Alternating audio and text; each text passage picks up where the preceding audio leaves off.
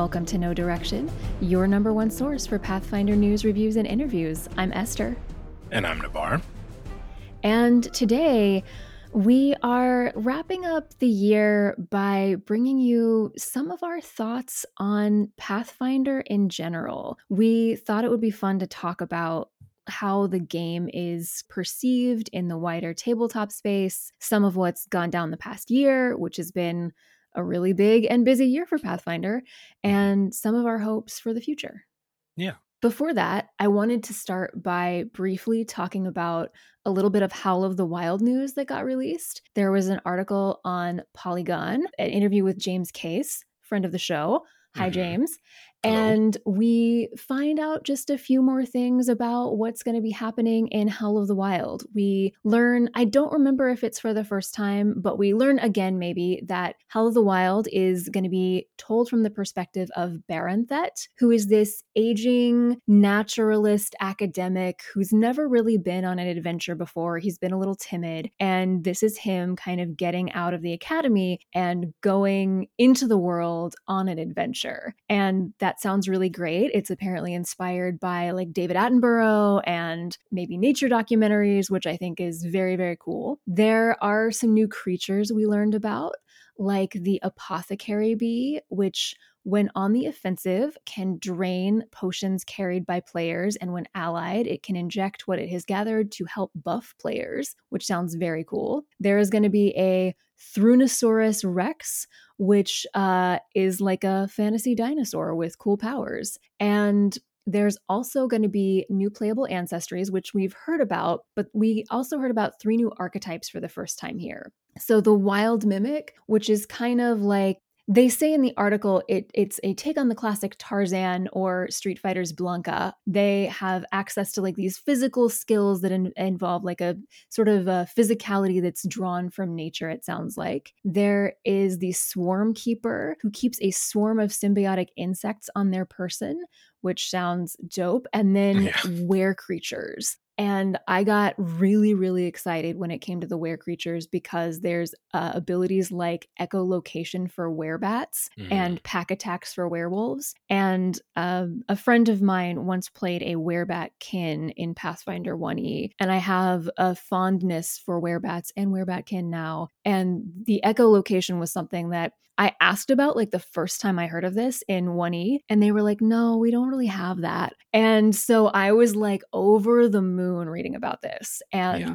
just wanted to say all of that sounds really cool. I'm extremely excited for this book. Yeah. Yeah, me too. I don't know if it fully makes up for taking dual classing away, but uh, yeah, that's it's gonna be great. Instead of dual class now, just be a werewolf. Yeah, no, I I love that. It sounds like a really really fun book, and I'm excited to for us to be able to like get into it and break that open and, and see all the details of that stuff. Because yeah, I think that's going to be a lot of fun.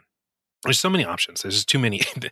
it's so many, so many things you can do, and I just need more Pathfinder games, basically. Same. I think it was James who actually said to me on Twitter, you should make a character who's a centaur werebatkin. And that spoke directly to my heart. And yeah. of course, now I have to do that. Um, yeah, yeah, yeah. so God, many good options. so. Good. That's so good. Yeah. Amazing. Well, very cool. Yeah. So I th- where should we start? I guess what sort of over the past year, really, because I think that really kind of brings us into like where we are now. What is some of your perceptions about Pathfinder 2e in the space?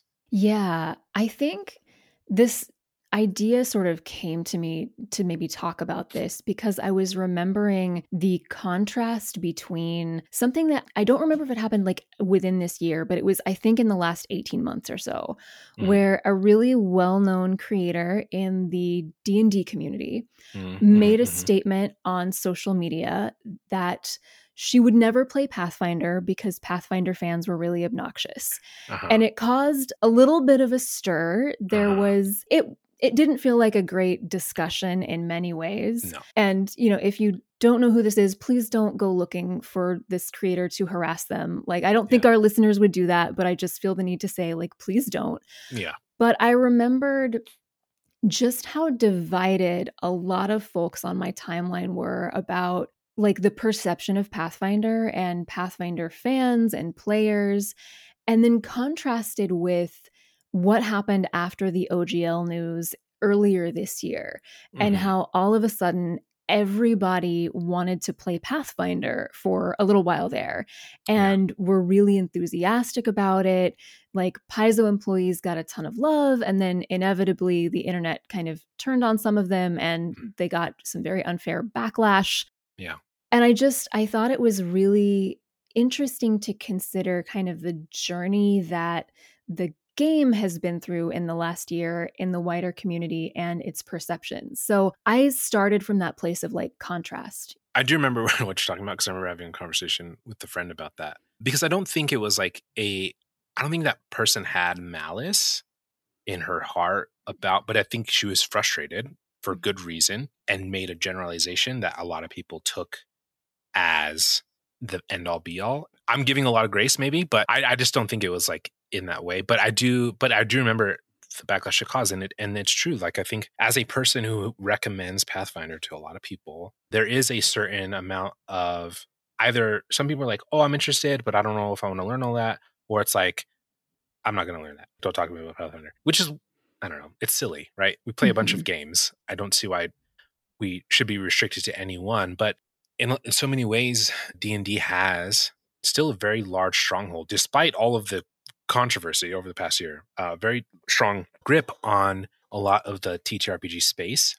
And when you try to recommend a game that is like the most direct competitor, depending on one how you do it and depending on the other person's ability to accept that information, it it just sometimes doesn't go across well. But I do think, despite that, I feel like if we're talking about the general like the general meter, right, of interest and excitement and enjoyment about Pathfinder 2, I, I do think the positive sort of outweighs the negative. I've seen more people who are never engaging with Pathfinder stuff get excited about it. I've had a lot of conversations over the past year with like people who were just mutuals who were just like, ah, I want to learn. And I'm like, DM me literally whenever and I will help you. And those were all positive interactions but it is interesting because it is there is still this other factor this negative side of some people that just don't agree. And to be fair there are some shitty pathfinder 2e fans too. Let's be clear we're not everybody's not perfect but i think it's like about how we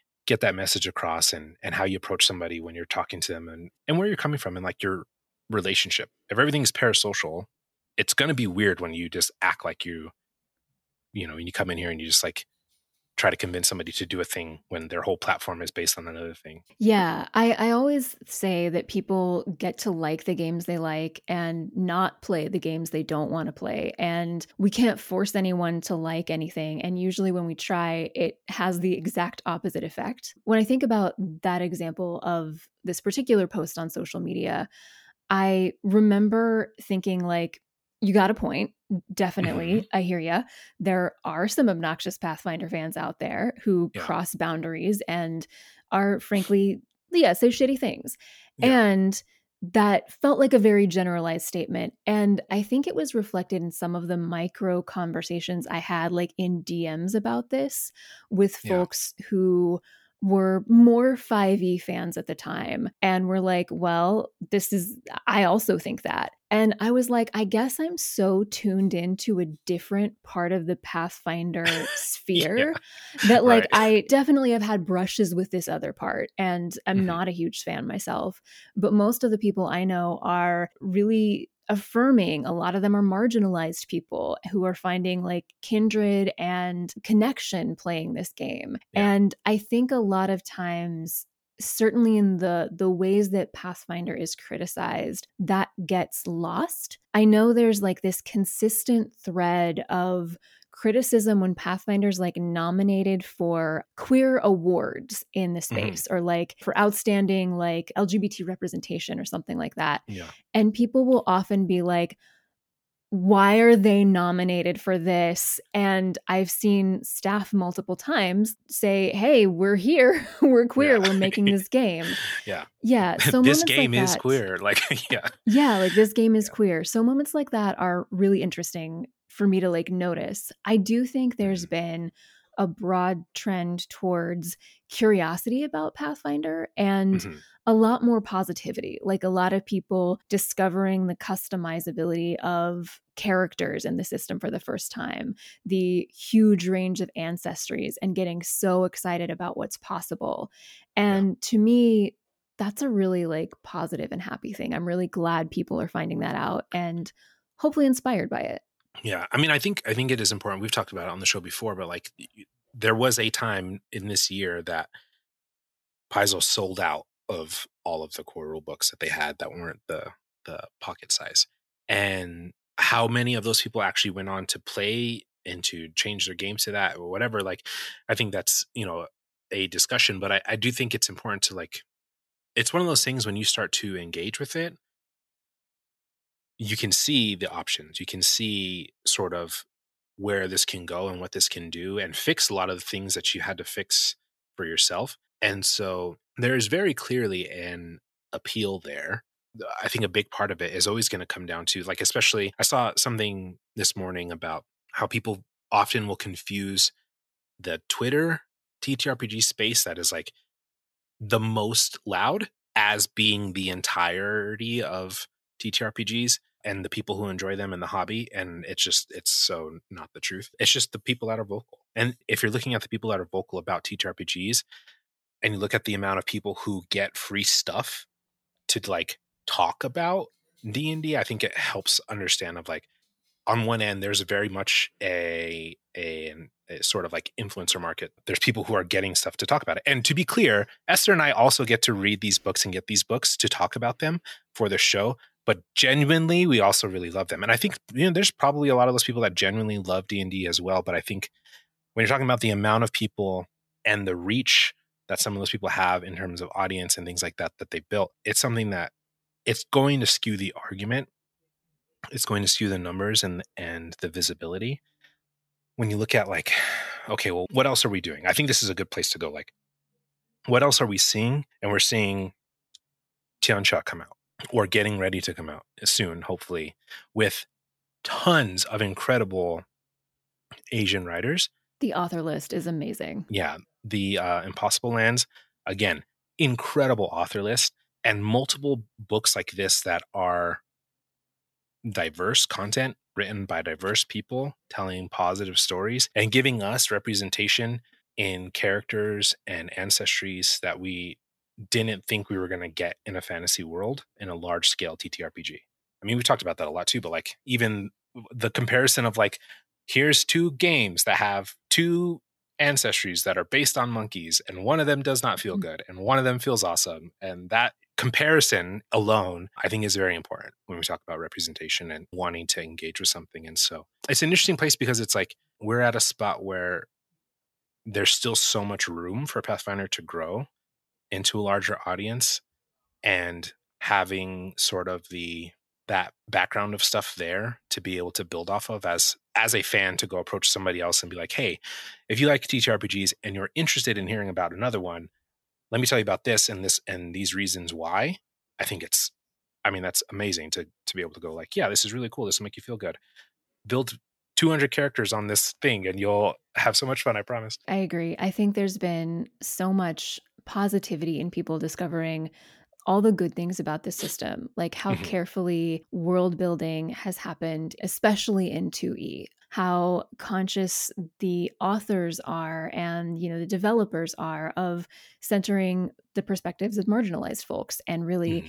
consciously bringing us into the fold of writers and people who are thinking about the future of the game. I think that really shows, and I think people are connecting with it in a very powerful way. The other thing I was thinking about as you were talking about like swag and motivation to talk about different products is like the size of Paizo relative to a lot of other companies in the mm. TTRPG space, in that yeah. it is one of the larger companies out there. But next to the company that makes the Dragon game, it's a pretty small company. Yeah. Like my understanding of the revenue of both is that there's a huge gap there. Mm, yeah. And I think oftentimes I've watched people continually like lump Paizo in like with Paizo and Wizards. And there's part of me that always wants to draw a little bit of a distinction there. Like, Yeah. I think it can be useful to talk about larger companies as groups, but also to note that, like,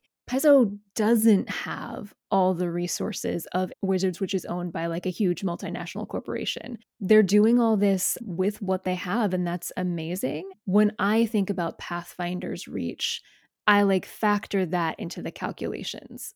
I think they're doing amazing with what they have. I think the fact that Pathfinder is especially 2E is as well known and is permeating the space as it is is really a testament to both Paizo and the the company employees and also like the fans who are passionate about it and who Yeah. do encourage people to check it out and come alongside and help them figure out how to build characters and all that good stuff. Yeah, I think another interesting event that happened recently, and by recently I mean like within the past year and a half or so, was Abomination Vaults getting Yeah. converted over to 5e for publishing, and some people thinking that that was like the end of Paizo, which is so silly. But like, it, I think what's great about that specific example is like, here is this thing that is beloved by its fans, and there was clearly enough interest in that specific thing Paizo to go, well, we'll make it available.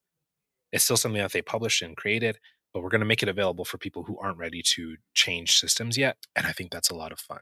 And I think it's a good thing, like in the space. I don't think as much as like capitalism is based on competition, I think more often when spaces are engaged as community over competition, I think that benefits everybody a lot more. And so, yeah, I mean, if you look at like the indie game design scene, for instance, there, because I had this discussion a lot too when I was going into it. I'm like, should we talk to other people about the things we're making and the rules? And a lot of people are like, well, nobody's going to write your story for one. And two, like, it, it's not going to hurt to have other minds looking at this and, and other people having interest in it and sharing that sort of like brain space and bouncing ideas off each other and i think when you look at like the macro scale of let's share a module that you know will print for you with your rules yeah i think it's a lot of fun. And i think most nerds are interested in like where did this come from? Who wrote this? How did we get here?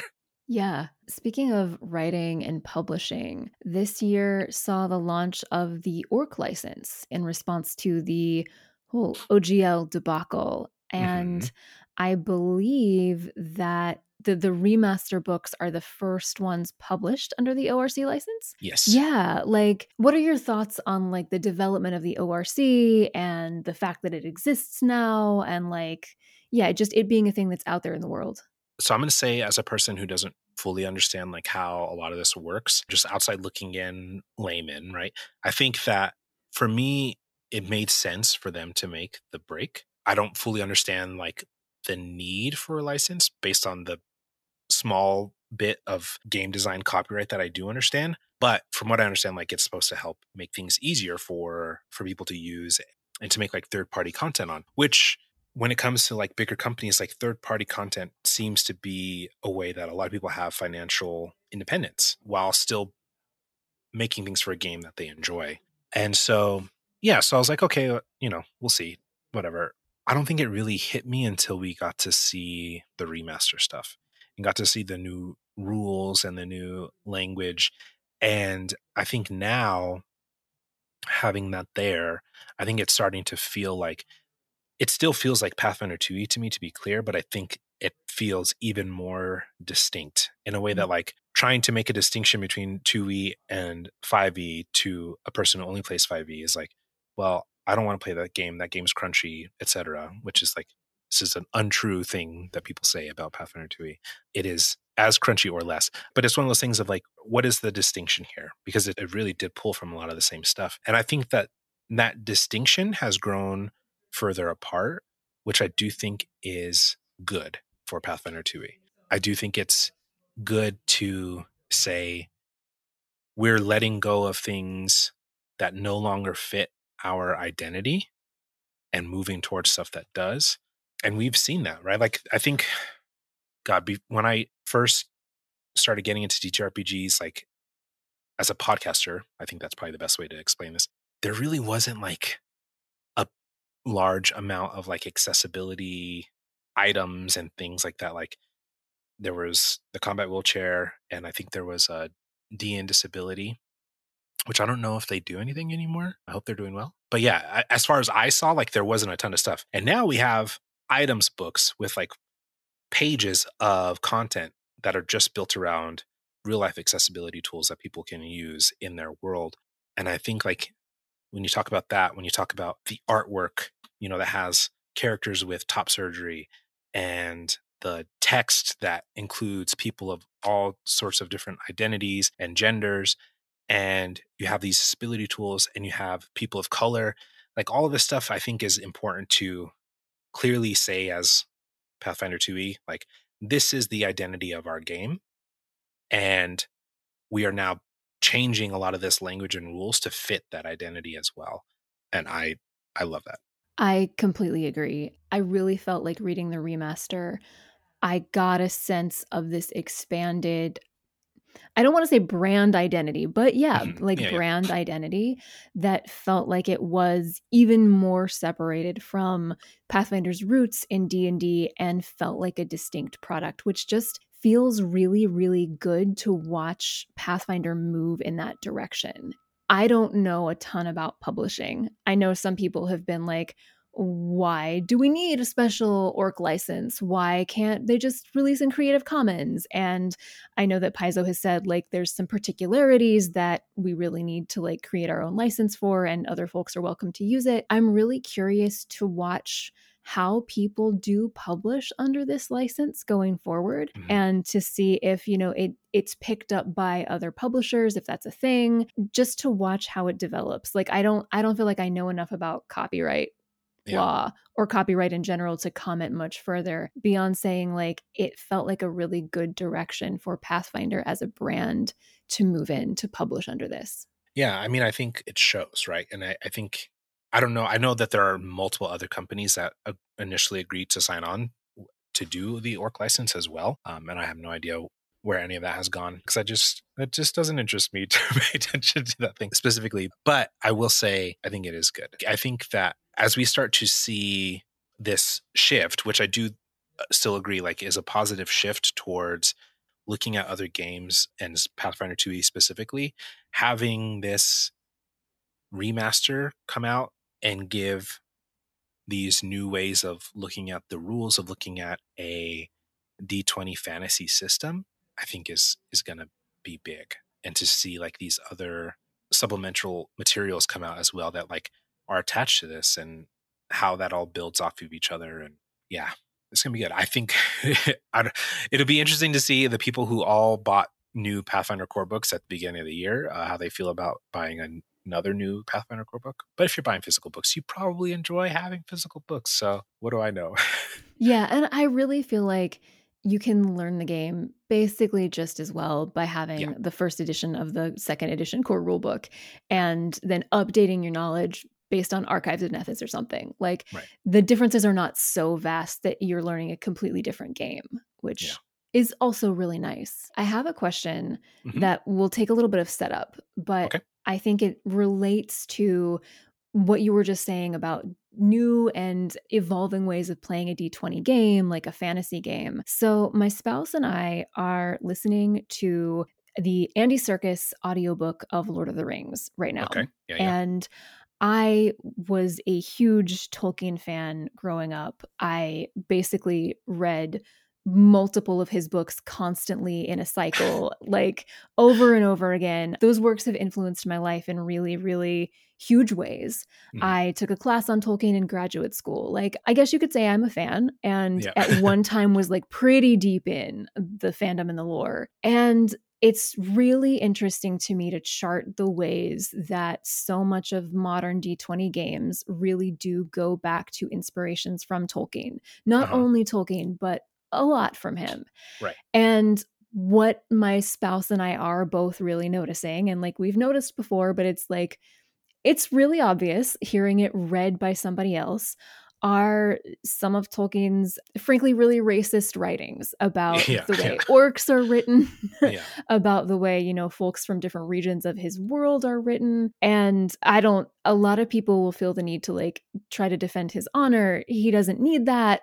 Like, we can love a thing and criticize a thing. Right. And so I've noticed just the ways in which specifically tropes around orcs will come up again and again in discussion in the TTRPG space. And there will be all of these debates about, you know, race and racism and ancestry and other other uh, forms of oppression in our real world and how those things seep into our games. And I guess I'm curious about the ways in which we notice Pathfinder troubling some of those roots, moving away from them, and like what we notice still being in the system. As I'm thinking about like hopes for the future and like where we are now and where we've been, I notice like some changes really coming through in the remaster. Like half orcs and half elves getting their own names for their ancestries uh, instead of sort of being reduced to this like blood quantum idea of ancestry and race. I Right. noticed orcs being a core ancestry, which is really new. Mhm. And there's still some stuff in the way that like culture is described that I'm like, oh, we it goes back to Tolkien. Yeah, yeah. yeah. For sure. Yeah. I mean, I think when we were talking to Luis about dwarves, right? About High Mhm. I think there's that same thing. Like, I think that there are specific elements that go back to those like same roots that I think like up to a certain point are left in for the familiarity, right? For the ease of like that short, stout person with a large red beard drinking beer Is a dwarf. is a dwarf, you know? And so I think there are, are specific elements of that. I think what is good is that we're seeing more ways in which they can step away from a lot of those same tropes and have these characters have their own culture and their own identities. And a lot of that being based around not necessarily even their ancestry, but where they're from in the region, which is like I talk about all the time. But to go back to the Mwangi Expanse, to like have all these different like regions and like these elves from this region are like this and these ones are like this and the reason they are is because of these cultural things. Like these dwarfs live in a mountain with these dragons and they don't have beards as often and these ones are different you know and and having those like really fleshed out culturally specific things about these different ancestries i think is huge. Having options for the things that are specific to ancestry for you to take as traits as opposed to prescriptions, I think is huge, right? I think as a game mechanic, orc ferocity is always one of those things like this is badass. But not everybody wants to play that specific kind of orc. And so having these options to be like, well, that doesn't fit into who I am. In the same way that like humans are built different, right?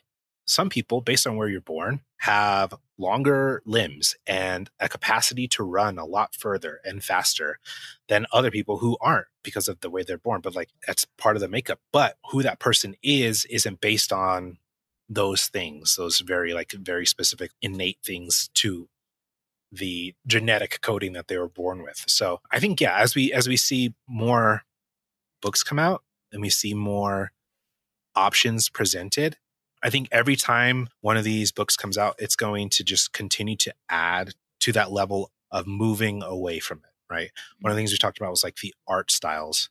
And shout out to Slovenly Trolls again, who does a, a great show about feminism in D&D, but they talk a lot about like, here's this art of like this woman character and it versus the art of the man's character and they are completely different things. One of them is hypersexualized the other one is a monster and i bet you can guess which ones are which. And so to look at the art and see like okay like there are still moments where it's like oh like this i can see how this character could be sexualized but also in the next page here's a character of the same gender who is not who looks in a different way and built a different way. And so yeah, I mean, I think like we all want beautiful artwork and we want variety in that stuff. And it's not like it's not the way it was drawn in the 90s and the 80s to be clear, but I enjoy that there are these progressions toward something that moves away from a lot of those roots that you're talking Mm. about.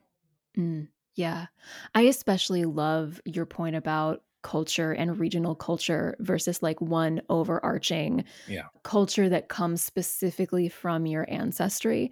The fact that different elves living in different parts of the world have different cultures that are maybe linked by some commonalities, but that are distinct from one another. And I feel like the source books have been moving increasingly in that direction. And that's mirrored in a lot of the conversations we've had on the show. And that to me is a really, really great direction to move in. And I'm excited, as you are, to continue reading these source books as they come out and watching where Paizo takes us. Yeah. I mean, I think like the, a, a really fun, like easy example is I'm, my mom is white, my dad is black. I live in New Mexico. And in New Mexico, we put red chili on our mashed potatoes and a lot of foods. And there are very specific things to the region that I grew up in that are distinctly New Mexican, where I am not Mexican or of Latina heritage versus somebody else who is has a white mom and a black dad and lives in Chicago. They're going to have a completely different experience when it comes to their culture and their upbringing. So I think that those things are so important and having character creation be built the way that it is to allow these different options.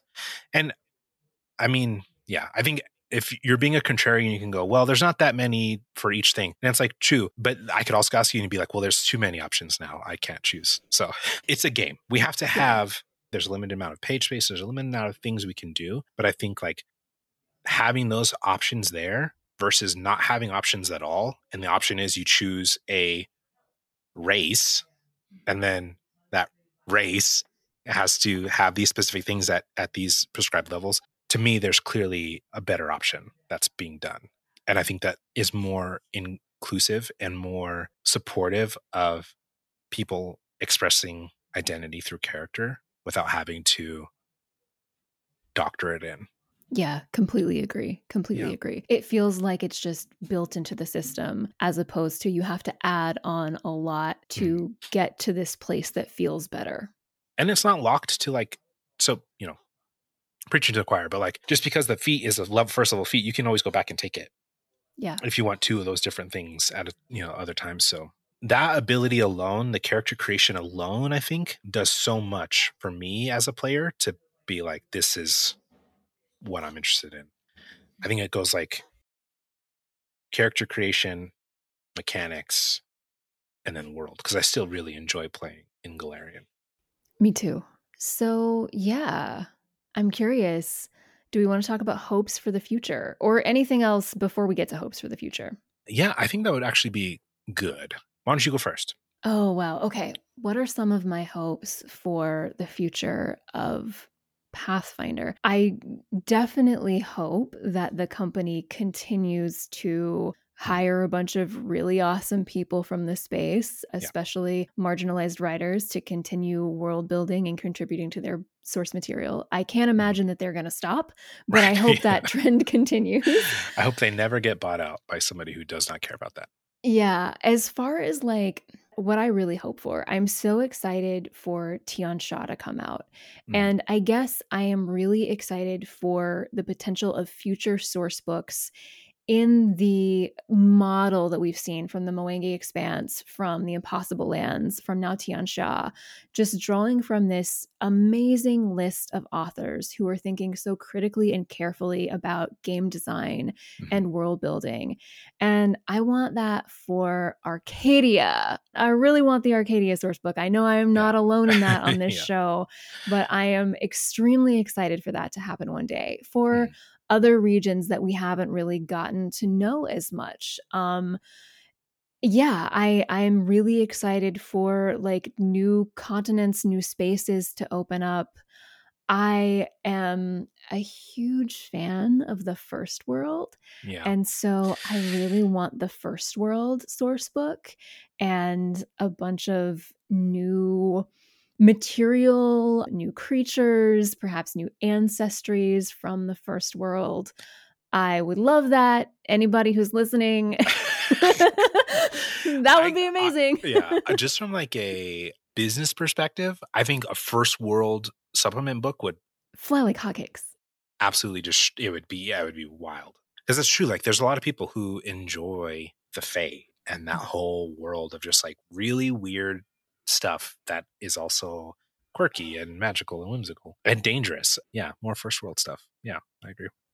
Yeah, absolutely there's the eldest. There's I was talking on Blue Sky the other day about how I woke up thinking about Count Ranalc and how he's so weird and in exile and he was in love, but maybe something got between them. Like there's so much in the first world that is just really delightful and weird and mm. juicy and I think it would sell really well to a lot of people.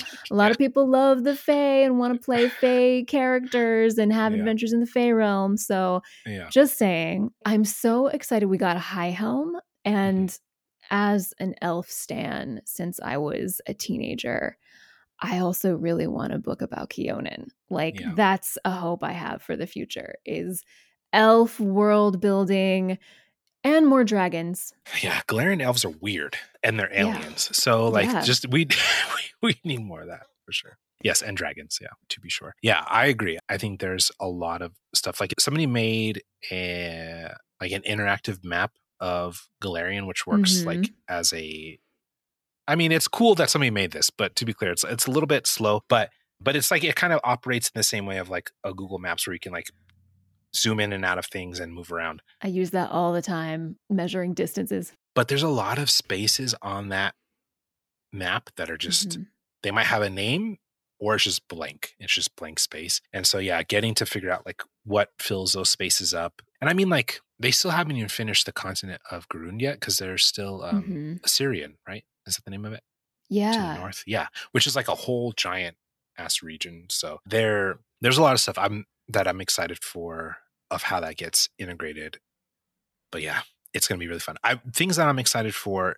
I think it's just more people who are engaged in the space that help do a lot of the work of drawing interest, right? Like more APs. I would love to see more APs, especially more uh, APs that are filled with marginalized people. I would love to see more people who are making content like on YouTube for me, like a way that I learned a lot of TTRPGs is like to go on and watch a video. There's a couple things that are now like my special interest in life that don't get enough. They have like one or two, literally one or two YouTube channels like of how to do it specifically for the thing I wanted to do, and I just think it's uh, an atrocity. But Pathfinder is a thing that I feel like there should be more content on because I think a lot of the content creators that are doing it now are fantastic, but I also think that again adding diversity to that in terms of not only people of color and, and other marginalized identities, but also just like more opinions. Yeah.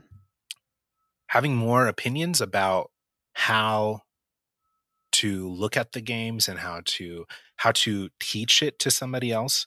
I think that makes a huge, huge difference because I personally have been guilty of uh, going to look for something not not Pathfinder, but like going to look up something seeing the options for videos that I have and checking them out and being a couple minutes into and being like, this is not for me. And then I just never learn it that way. I never engage with the videos. I think that I'm not the only person that does that. And so I think having that sort of like content creator infrastructure really is, I guess, what I'm mm-hmm. talking about. I think that would be huge to to develop that and to see more people go into that. And I think that there is a space for it. Again, going back to like capitalism, I don't think that there's enough competition that anybody who wants to make videos should be scared off of making videos. Literally go look up D&D and you will find hundreds of people who are making content about it. And I think it's just like anything else. If your concern is audience, obviously you're going to have to do something to draw people in. That's the name of the game. But I do think that there's space for more people to get into it, to have their discussions, to do more reviews, to just talk about the game. We are a show that talks about Pathfinder, and we still recommend other shows that talk about the same thing. And so I think having more of that, I think, would be really big. And specifically to the AP space, I think I I would personally love to find to have the ability to listen to more shows that explore more stories about Pathfinder 2e and especially from the perspective of people of color I, I would love to mm. hear more like how we interpret these worlds how we take on these characters especially with all these new character and ancestries coming out and so yeah I, I would just love to see that I think that would be I think that would be huge for game audience and for people who are just like getting into the TTRPG space in general Absolutely. I, I was thinking as you were talking about the last time I kind of dipped a toe into the world of Pathfinder reviews and videos on YouTube. And, you know, it's dangerous to assume background, yes. but I am comfortable in saying that the vast majority of that space was very white presenting yes. and and very cis male um, presenting very cis male presenting. And I've actually dabbled in my own mind with the idea of starting something myself and then have raised this question of like, do I really want to do that? Like as a person of marginalized gender, do I want to get into that? And yeah. there that's a real question. But also like do I want to be another white person making this content when I'd actually really love to just see the space open up and really welcome and reward and like monetize creators of color. I'm thinking about the AP space and how there's like five shows that I can think of off the top of my head out of at least like 50 or more Pathfinder yeah. 2e actual plays that have folks of color in the cast. Yeah, and, and, I think two of them share the same cast. Yeah, for the exactly. for a large part of it. exactly, exactly. And I mean, I I think I know of two shows that were majority POC. One is an unwavering force, mm-hmm. and oh god, I'm blanking on the name of the other one right now. But you know, I I think there's room that we must make and we need to make to support the folks who want to create in this space, yeah. who have these ideas because they do. And I think that is a hope I also hold for the future is that yeah. this blossoms and we just have more more folks, especially more folks of color in the AP space in Pathfinder 2e making shows, creating in Golarion, interpreting Golarion. That's needed and it's going to be beautiful. Yeah. And I think too, I mean, along those same lines, like if it follows that trend of like content creation building up, then I think we'll see a lot of like more independent and third party creations of supplements and adventures and things like that that are being pushed through and just more people creating and talking about it. Mm. And yeah, I don't know what it's going to take. If I had marketing skills and or an interest in YouTube, I'd be a dangerous person, but I just don't. That's just not my thing right now. Or I don't have time. You decide. I don't want to think about it too much, says the father of three children who does too much writing. But I think that there is a space. I think that there's a, you know, to use like economic terms, like an underserved market mm-hmm. of these things. And I think that there's interest. I have plenty of friends who we want content that's made by marginalized people more and we're searching that out and i think that there's a lot of people who are making that but making it in more independent games which is great too to be clear. As an independent game designer i love that. Please continue doing that. As a pathfinder 2e fan it would be great if some of you would also make pathfinder 2e content for me specifically uh me and esther. But yeah no i, I think it's good but it's it's going to be interesting to see like I, I think the ttrpg space is in a is in a place now where things are sort of what's the word? In my opinion, I feel like TTRPGs are starting to get to a place where it's like we've had this large boom that started with COVID and a little bit before that, but really from 2020. And it's starting to level out now in a place of more people are finding their space. More people have spent the past two, three years figuring out what they want to do exactly and how they fit in and are maximizing on that niche that they have and that in itself is going to bring more people in but it's going to bring more people in in a way that like i think raises the bar a little bit and i can't imagine that as that's happening pathfinder 2e gets excluded from this i think it's just going to be a part of the of the same thing. I don't really believe in that whole like a tide, rising tides raise all. Sh- just Lift all that boats. seems. Yeah, I'm not really fully on that, but I do think there is a specific aspect of that that is true, in that having more eyes out there, having more people interested in games in general, means that your chances of being picked up as that game are higher. And Pathfinder has, I don't want to rank it because I don't know the truth, but I think in the top five, right, they're in those top five of eyes looking at games because of the volume and the amount of work that they've done over decades to like get to this point, building up their market. So yeah, it'll be interesting to see like where it all goes from here. I'm curious because there's a question I turn over in my mind sometimes, which Mhm. is especially around the time of the OGL, there were people who very vocally called for big APs like Critical Role and Dimension 20 to ditch D&D as a system Uh-huh. and switch to Pathfinder 2e. And when I think about like bigger name APs in this space. I know there's there's a couple that use Pathfinder, Uh-huh. but I would say there's nobody on the level of like a Dimension 20 or a Critical Role has used Pathfinder as a system when they've been in the AP space. I know Critical Yeah. Role started out as a 1E game, but they've never played it on stream that I'm aware of. And I've wondered like what would having the exposure of an actual play like that do for Pathfinder as a product, do for other Pathfinder APs in the space and Pathfinder creators. And yeah, I'm curious like is that something you hope for that like a big a big name production uses 2e in an actual play one day? Uh, I mean, I think it's a yes, kind of. Same. I don't Same. outside of Dimension 20, I don't really watch big APs anymore because I just how can I put this?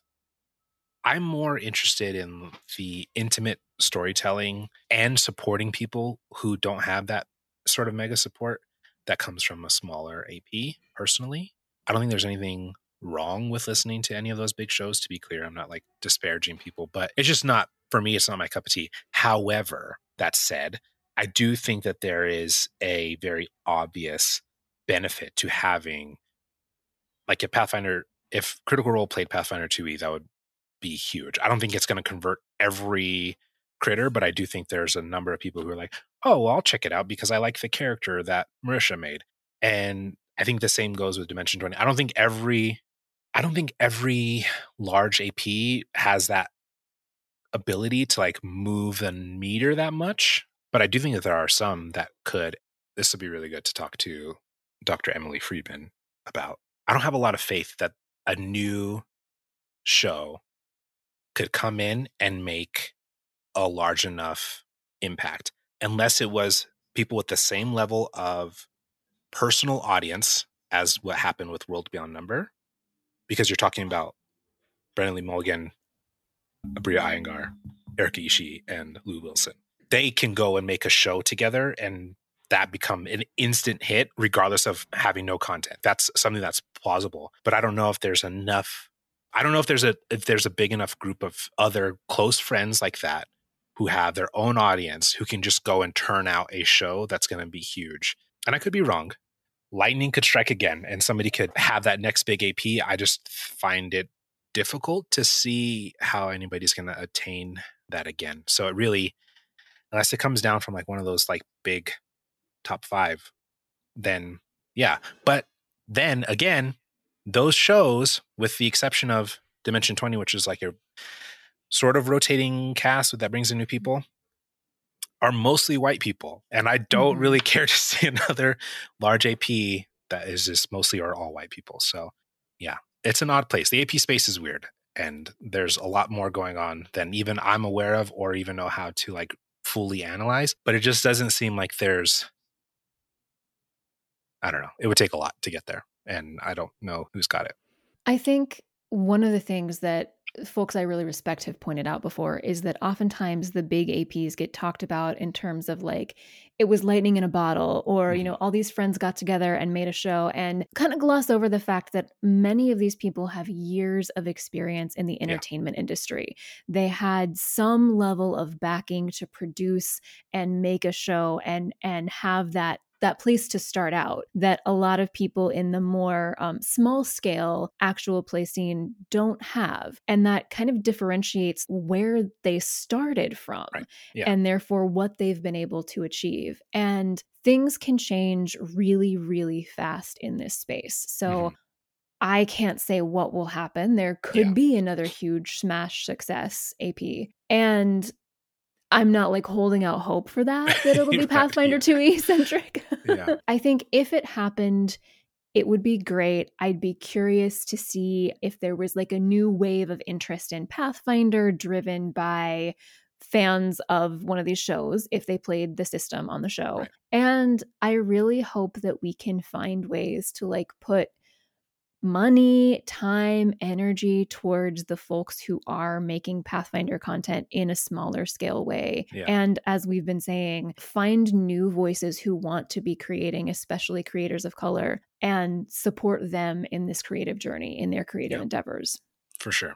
I mean, it's one of those things like Twitter, like having the amount of Twitter followers you have to a certain extent doesn't really matter. But it does Mhm. matter when it's like I can tweet about my new AP and 14,000 people see it as opposed to 1,000 people see it, right? Or 100,000 people see it versus 1,000 people. So there are a lot of factors that go into it.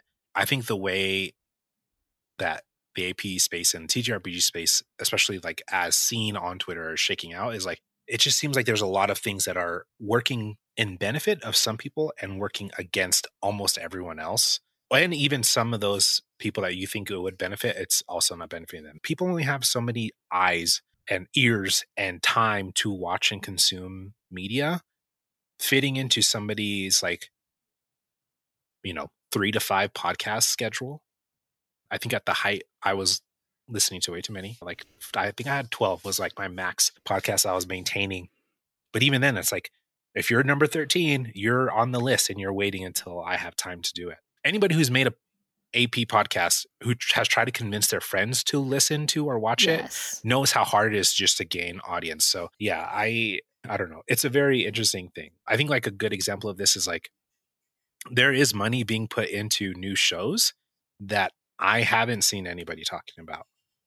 And again, I'm not talking shit about these shows. I just like the truth is, hmm at least in the people that I've seen, these new shows that are paid for with a true production budget are not being watched and talked about by the people that are in at least my circle. So Same. it's yeah, it's one of those things. I don't unless you are that world beyond number people, like I don't it's hard to say, yeah, everybody's gonna go watch a show. Like I think people from Critical Role could break apart and go make a new podcast and a ton of people would go watch those mm. and they'd still be financially successful. But th- this is a small, very small pool of people that can go do that. And I think any anybody else, I don't know what that magic bullet's going to be that like gets you through the threshold into having that financial success and breadth of audience to be able to say like i play pathfinder 2e and you should too and people go yeah that's a good idea i'm gonna go buy a book now yeah.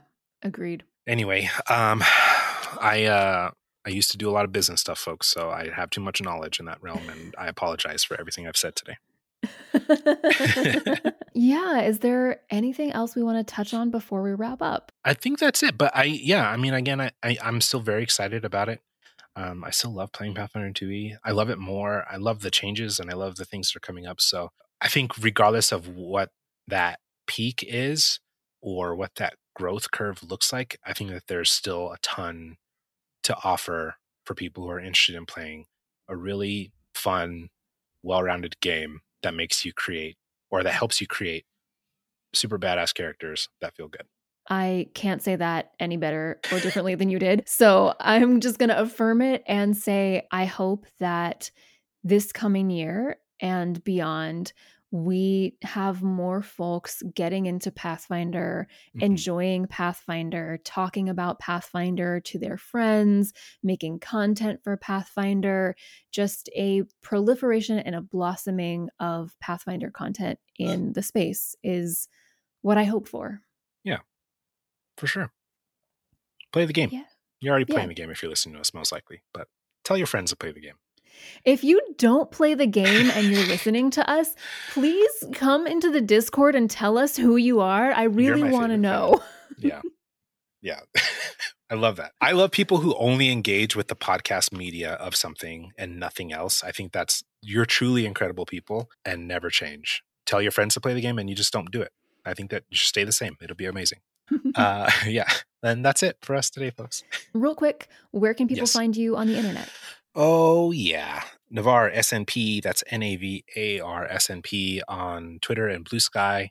You can follow me there to figure out all the things that I'm doing. I have some really fun stuff coming up on Secret Nerd podcast, so stay tuned for that. If you like things that are horrific and also cute and sad and also scary and also undead creature scary horror survivor stuff just hang out be around it's coming up soon. Follow Secret Nerd Podcast on Secret NRD Social, and you can find it wherever you pod. If you have caught up to everything, I'm sorry. Please wait. It'll be out soon. We've been on hiatus for a long time. And an unwavering force. To be clear, I love this show. I get to play a wonderful, broken young Jedi surviving the horrors of Order 66. So check out Unwavering Force. We have an amazing cast, and uh, we are in the midst of a very exciting and also very scary part of our story where Navar mm-hmm. gets a gift and has to pay for it. Oh, amazing. I've got to catch up. You can find me on all social media sites wherever I am at Dungeon Minister. I'm mostly on Twitter and Blue Sky. You can find my Pathfinder 2e AP, the IGM, at crowmythica.com or at crowmythica, also on Twitter and Blue Sky and Instagram. And very importantly, you can follow Know Direction. Actually, not on Twitter anymore. We still have an account, but we're not posting there as a network. But you can find us on Blue Sky and at know direction podcast.com. And thank you so much for listening. We are so delighted to have you with us as always. And until next time, this has been Know Direction. Bye. Bye.